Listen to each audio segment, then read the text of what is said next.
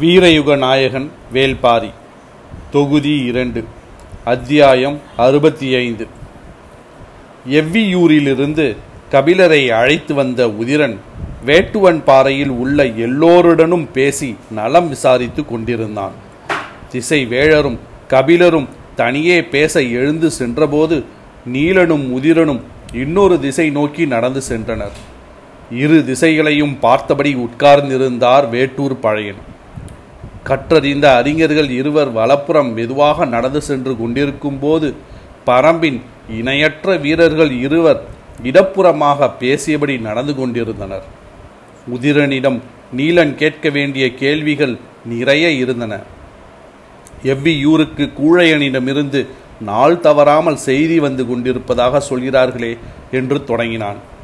ஆம் சேரக்குடியினர் இருவரும் போருக்கான வேலைகளை தீவிரப்படுத்தியுள்ளனர். அந்த செய்திகளை கூழையன் நாள்தோறும் அனுப்பி கொண்டிருக்கிறான். உதியஞ்சேரலை விட குடநாட்டினரிடம்தாம் நாம் கூடுதல் விழிப்பு உணர்வுடன் இருக்க வேண்டும் என தோன்றுகிறது. அவர்கள் தளபதி எக்கல் மாடன் பற்றி மிக கொடுமையான கதைகள் மக்களிடம் பரவி இருக்கின்றன. பிடிப்பட்ட எதிரி நாட்டு வீரர்கள் யாரையும் கன நேரம் கூட உயிரோடு வைத்திருப்பதில்லையாம். உடல்களை சிதைத்து கொள்வதை அவன் வழக்கமாக வைத்திருக்கிறானாம். கோலூர் சாத்தானின் கைகளை வெட்டிய முடியனின் தலையை எடுக்காமல் நான் ஓய மாட்டேன் என சூளுரைத்தபடி அலைகிறானாம் என்றான் உதிரன்.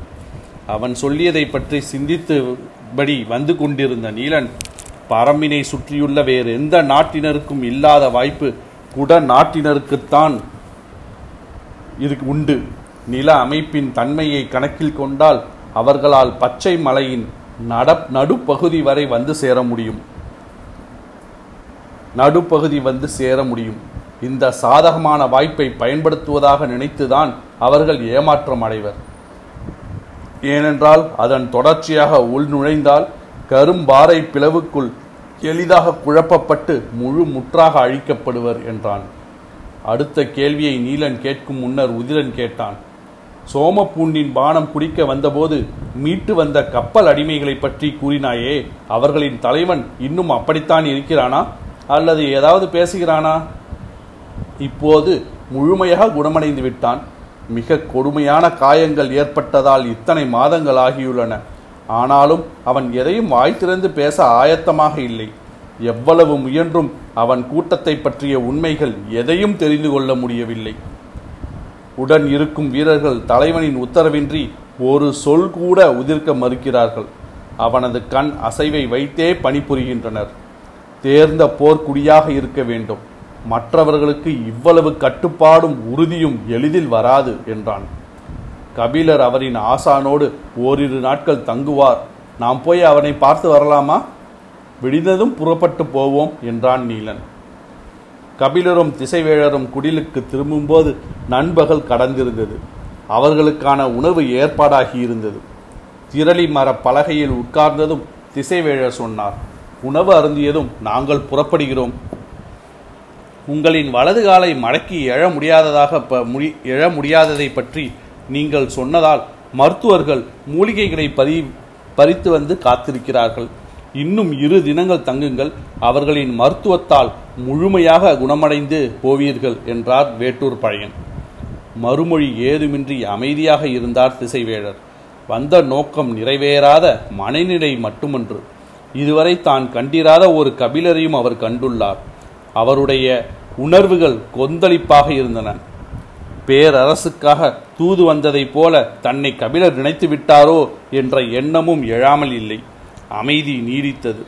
அதை கவனித்துக் கொண்டிருந்த கபிலர் மருத்துவம் பார்த்து கொண்டு குணமடைந்து செல்வதுதான் நல்லது என்றார். திசைவேழரின் மனம் அதை ஏற்கவில்லை. பரம்பை பற்றி கூறிய சொற்கள் அவரை கூசச் செய்தன. ஆனால் நீட்டி மடக்க முடியாத வலதுகால் அவரது மறுப்பு சொல்லை மடக்கி பிடித்து கொண்டது. என்ன செய்வது என அறியாமல் திணறிக் கொண்டிருந்தவர் கபிலரின் சொல்லுக்கு இணங்கி தலையசைத்தார். மாலை நேரம் நெருங்கியதும் மருத்துவர்கள் பச்சிலைகளையும் மரப்பட்டைகளையும் கொண்டு வந்திருந்தார்கள். திரளி மர பலகையில் உட்கார்ந்திருந்த அவரை வலது காலை மட்டும் பலகையின் மேல் நீராக நீட்ட சொன்னார்கள். திசைவேழரால் செய்யவே முடியாத பெருஞ்செயலாக அது இருந்தது.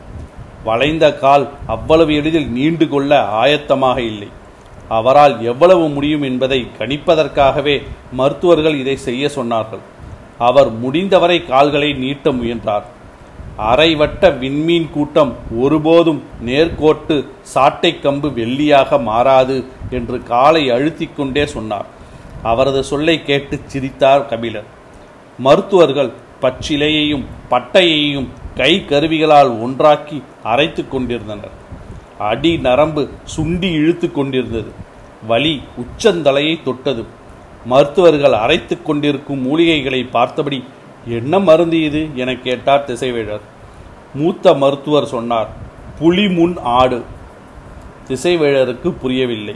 அவர்கள் சற்றே விளக்குவார்கள் என எதிர்பார்த்தார். மருத்துவர் மூவரும் அவரவர் வேலைகளை கவனித்துக் கொண்டிருந்தனர்.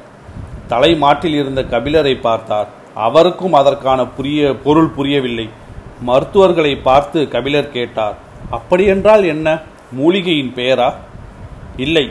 மருந்தின் சேர்மானத்தையும் நோயின் தன்மையையும் வைத்து நாங்கள் முடிவு செய்வோம். எங்களின் மருந்துக்கு முன் இந்த நோயானது புலிக்கு முன் ஆடு போல கன நேரத்தில் பதுங்கி ஓடும். சில நேரத்தில் நோயும் மருந்தும் புலிக்கு முன் புலி போல சம அளவில் நிற்கும். சில நேரத்தில் மருந்தால் கட்டுப்படுத்தாத மு- கட்- கட்டுப்படுத்த முடியாத அளவில் நோய் இருக்கும். புலியை வீழ்த்தும் யானை போல என்றார் அவர். திசைவேழர் வியப்புடன் பார்த்தார். மருத்துவத்தை தொடங்கும் முன்னரே புலிக்கு முன் ஆடு போல இந்த நோயானது மருந்துக்கு முன் பதுங்கி ஓடும் என எப்படி துணிந்து சொல்ல முடிகிறது இவர்களால்? என்று சிந்தித்தபடியே படுத்திருந்தார். வலி உச்சந்தலையை தொட்டு திரும்பிய இடத்தில் இப்போது புலியும் ஆடும் உலவிக் கொண்டிருந்தன. மனம் வேறொன்றை கணித்துக் கொண்டிருக்க வலி நினைவில் தங்க இடமின்றி மறந்தொழித்தது. இரவு நெடு நேரமாகியும் தூக்கம் வரவில்லை. காலில் கட்டு போடப்பட்டிருந்ததால் அசையாமல் படுத்திருக்க வேண்டியிருந்தது. மனம் அலைமோதி கொண்டிருந்தது. அருகில் போடப்பட்டிருந்த கட்டிலில் கபிலர் உட்கார்ந்து திசைவேழரை கவனித்தபடி இருந்தார். உரிமை கலந்த இயல்பான பேச்சு இருவரிடமும் இல்லை. நாம் சற்று கடுமையாக பேசிவிட்டோமோ என்ற எண்ணம் இருவருக்குள்ளும் ஓடிக்கொண்டிருந்தது. அமைதியை குலைக்கும் சொல்லை கண்டறிய முடியாமல் கபிலர் தவித்து கொண்டிருக்கும் போது திசைவேழரின் மெல்லிய குரல் கேட்டது. பல ஆண்டுகளுக்கு முன் பொதிகை மலையில் தற்செயலாக ஒரு பாணர் கூட்டத்தை கண்டேன். ஒரு வார காலம் என்னோடு சேர்ந்து அவர்கள் பயணப்பட்டார்கள். அந்த பயணத்தின் போது நான் யார் என்பதை உடன் வந்த மாணாக்கர்கள் மூலம் அறிந்து கொண்டனர். அதன் பிறகு அந்த பாணர் குழுவின் தலைவன் நாஞ்சிலன் என்னிடம் வானியல் பற்றிய பல ஐயங்களை கேட்டான். நான் அவற்றுக்கெல்லாம் விடை சொல்லியபடி வந்தேன். பயண வழியில் விலகி செல்லும் இடம் வந்தது. அப்போது அவன் சொன்னான் பச்சை மலை தொடரில் வியப்புறு கனியான கருநெல்லி உள்ளது. அதை உட்கொண்டால் பகலிலும் விண்மீன்களை பார்க்கலாம். சென்ற முறை நான் பரம்புக்கு சென்றபோது நடுமலையின் முகட்டில் அந்த மரத்தை கண்டேன். பயிற்சி பெற்ற வீரர்களை தவிர மற்றவர்களால் ஏறி செல்ல முடியாத பெருமுகடு அது. அந்த அதிசய கனியை பறித்து யாருக்கு கொடுக்கப் போகிறோம் என்ற எண்ணம் உருவானதால் நான் அதை பெரிதாக கருதவில்லை. உங்களைப் போன்ற வானியல் பேராசானுக்கு அந்த கனி உண்ண கிடைத்தால் எவ்வளவு நன்மை பயக்கும்? அடுத்த முறை பரம்பு செல்கிற போது பாரியிடம் கேட்டு அந்த கனியை கொண்டு வந்து உங்களுக்கு தருவேன் என்று சொல்லிச் சென்றான். அவன் சொல்வதை நான் உண்மை என நம்பவில்லை. பகலிலே விண்மீன் கூட்டத்தை எப்படி பார்க்க முடியும்? அவன் ஏதோ கற்பனையாக பேசுகிறான் என்று நினைத்தேன். ஆனால் திசை காட்டும் விலங்கு ஒன்று இருக்கிறது என்பதை பார்த்த பிறகு இப்போது எனது எண்ணம் வேறு விதமாக இருக்கிறது. அந்த செய்தியை அறிந்த நான் அப்போதே பரம்புக்கு வந்திருக்க வேண்டும் தவறிழைத்து விட்டேனோ என தோன்றுகிறது. திசைவேலர் சொல்வதை வியந்து கேட்டுக்கொண்டிருந்தார் கபிலர். என்ன சொல்வது என பிடிபடவில்லை. சற்றே திணறி மீண்டார்.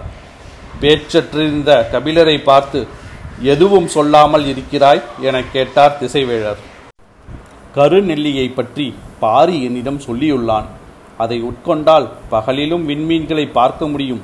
அந்த ஆற்றல் அதற்கு உண்டு என உலநாகினிகள் சொல்வார்கள் என்று கூறியுள்ளான். அந்த கனியை பாரி கூட பார்த்ததில்லை. ஆனால் அதை பார்த்த ஒருவர் உங்களிடம் வந்து சொல்லியுள்ளார் என்பது எவ்வளவு சிறப்பான செய்தி. என்னால் நம்பவே முடியவில்லை என்று வியப்பில் திணறினார் கபிலர். இயற்கையை பற்றிய மனித பேரறிவு இங்குதான் சேமிக்கப்பட்டிருக்கிறது என்று கபிலர் சொன்ன சொல்லின் ஆழம் காண முயன்றார் திசைவேலர்.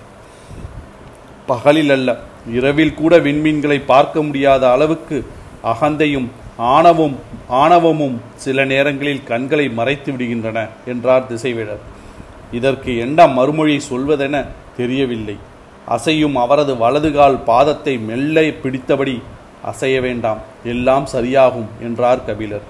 பெரும் உழவனின் கைவிரல்கள் பாதத்திடம் பேசிய மொழி கேட்டு திசைவேழரின் கண்கள் கலங்கின. அதிகாலையில் புறப்பட்ட நீலனும் உதிரனும் இரு குன்றுகள் தாண்டி அருவியின் அருகில் இருந்த மருத்துவ குடிலை வந்தடைந்தனர். உயிருக்கு ஆபத்து விளைவிக்கும் அளவு மிக கடினமான காயங்கள் ஏற்பட்டிருந்ததால் இந்த இடம் வைத்தே மருத்துவம் பார்த்தனர். இப்போது அந்த வீரனின் உடல் முழுமையாக குணமாகிவிட்டது. நெடிய உயரமும் எல்லையற்ற வலிமையும் கொண்ட அவனது உடலை சிதைவிலிருந்து முழுமையாக மீட்டிருந்த மீட்டிருந்தனர் பரம்பு மருத்துவர்கள். நீலனும் உதிரனும் அந்த இடம் வந்து தலைமை மருத்துவரை கண்டு வணங்கினர். எல்லா வகைகளிலும் அவன் குணமாகி விட்டான் என்றார் அவர். ஆனால் பேசத்தான் மறுக்கிறான். அதுதான் ஏன் என புரியவில்லை என்றார் உடனிருந்த இன்னொரு மருத்துவர். மற்ற வீரர்களோ தலைவனின் உத்தரவின்றி பேசுதல் முறையல்ல என்று சொல்கிறார்கள் என்றார் அருகில் இருந்த உதவியாளர். அவர்களின் குலம் முழுமையாக அழிக்கப்பட்டிருக்க வேண்டும். அவர்களும் மரணத்தை விட கொடும் வேதனையில் ஆழ்ந்து மீண்டுள்ளனர். அதனால் அச்சம் அவர்களின் ஆழ் மனம் வரை பதிந்திருக்கும். எவரையும் எளிதில் நம்பிவிட முடியாத மனநிலையில் அவர்கள் இருக்கக்கூடும். பரம்பை பற்றி அவர்கள் பெரிதாக கேள்விப்பட்டிருக்க மாட்டார்கள். எனவே நம்பிக்கை கொள்ள முடியாத தயக்கமே அவர்களை பேசவிடாமல் செய்கிறது என நினைக்கிறேன் என்றார் தலைமை மருத்துவர். எல்லாவற்றையும் கேட்ட இருவரும் புறப்பட்டு அந்த வீரனை காண சென்றனர்.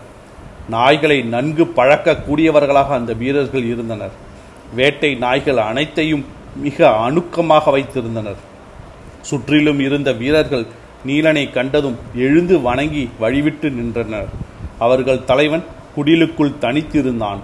நீலனும் உதிரனும் உள்நுழைந்து அவன் முன் அமர்ந்தனர். உடல் முழுக்க வெட்டுத் தழும்புகள் இடைவேளையின்றி இருந்தன. பார்த்த கணம் உதிரனுக்கு பெரும் அதிர்ச்சியை கொடுத்தது. இவ்வளவு காயங்களையும் மீறி உயிர் பிழைத்து உட்கார்ந்திருக்கிறானே என்ற வியப்பே ஆட்கொண்டது.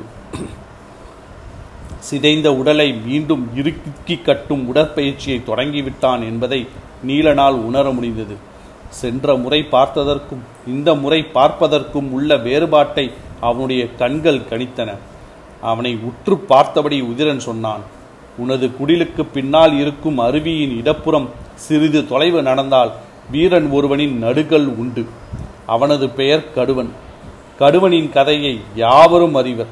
அதை கேட்டு தெரிந்து கொள். உனக்கு இனி தேவைப்படும் மருத்துவம் அதுதான் சொல்லிவிட்டு எழுந்தான் உதிரன். வந்த இருவரும் நீண்ட நேரம் பேசுவார்கள் என அவன் நினைத்திருந்தான். ஆனால் அவர்களோ ஒற்றை சொல்லை மட்டும் சொல்லிவிட்டு புறப்பட்டனர். தொலைவில் இருவரின் உருவமும் மறையும் வரை இமைக்காமல் பார்த்து கொண்டிருந்தான் அவன்.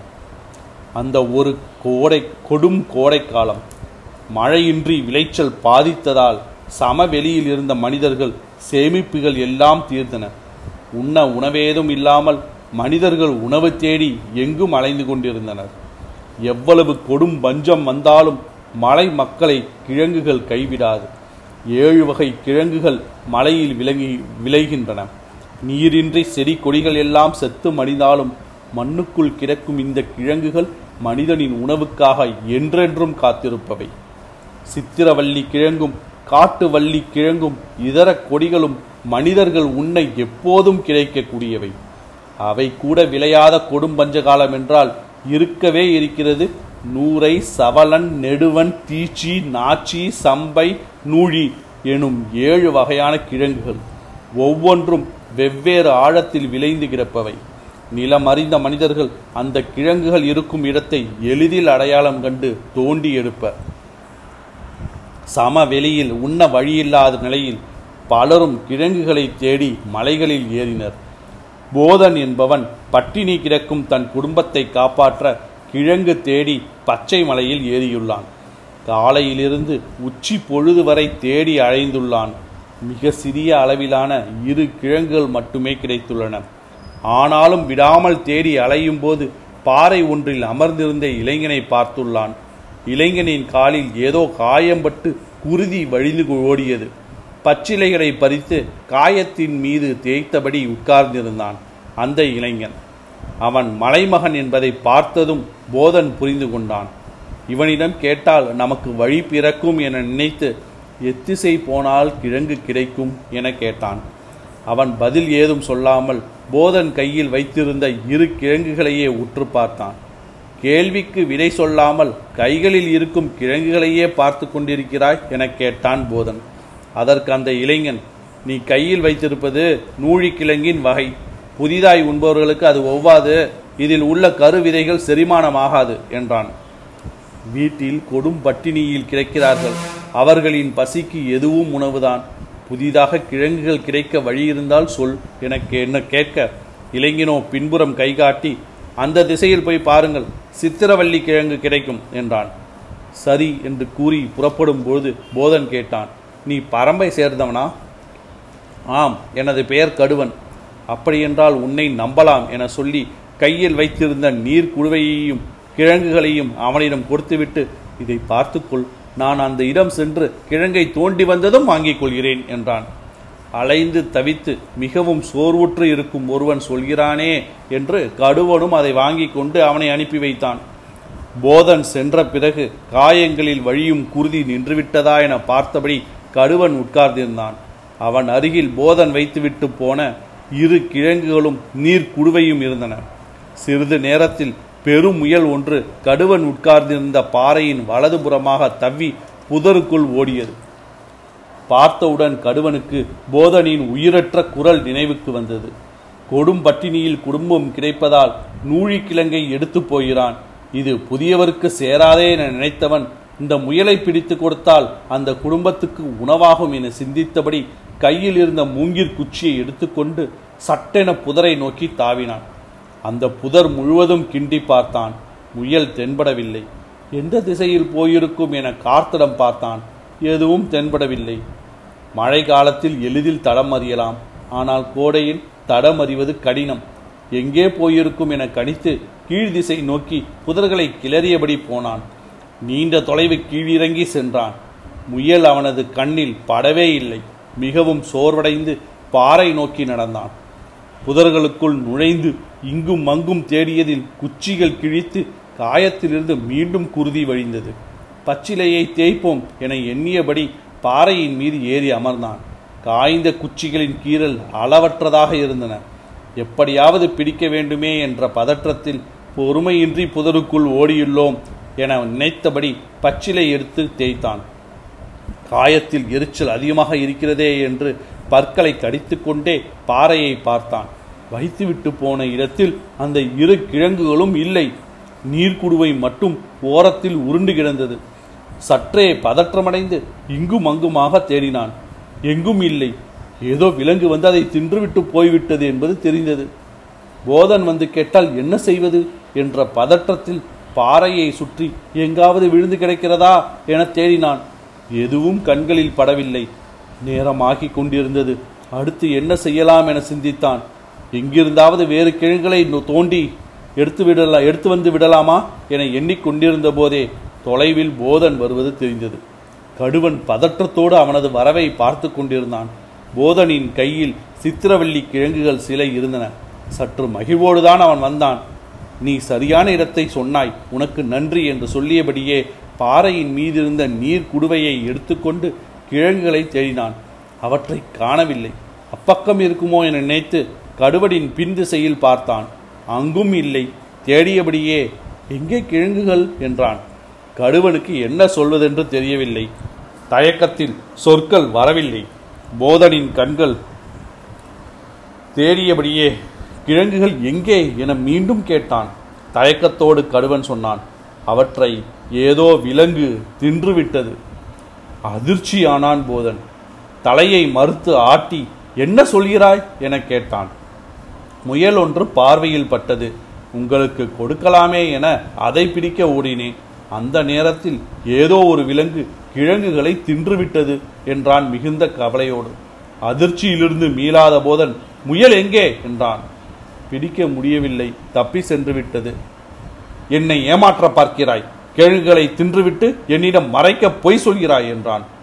கடுவன் மிகுந்த பதற்றத்துக்கு உள்ளானான் நான் பொய் சொல்லவில்லை. உங்களுக்கு கொடுக்கத்தான் முயலை பிடிக்கப் போனேன். அவசரத்தில் கிழங்கை எடுத்துக்கொண்டு போகாமல் இங்கேயே வைத்துவிட்டு போய்விட்டேன். அதுதான் நான் செய்த தவறு. என்னை மன்னியுங்கள் என்றான். போதனோ நீ பரம்பை சேர்ந்தவன் என்பதால் தான் நம்பினேன். என்னை நீ ஏமாற்றி விட்டாய் என்றான். சொற்கள் கடுவனை நிலைக்குலைய செய்தன. அவன் மீண்டும் மீண்டும் தனது நிலையை விலக்கி சொல்ல முயன்றான். போதன் அவனது சொல்லை நம்பவில்லை. கிழங்கை நீ உட்கொண்டு விட்டு விலங்கின் மீது பழி போடுகிறாய் என்று உறுதியாய் சொன்னான்.